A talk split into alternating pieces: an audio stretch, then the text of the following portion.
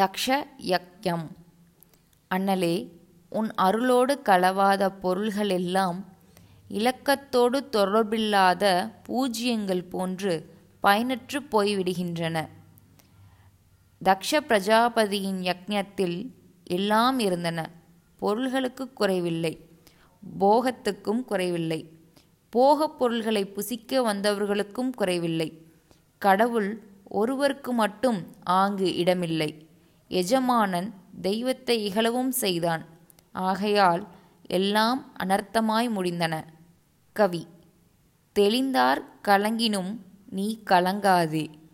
அழிந்தாங் கடைவதெம் ஆதிப்பிரானை விழிந்தானத் தக்கன் அவ்வேள்வியை வீயச் சுழிந்தாங் கருள் செய்த தூய்மொழி யானே.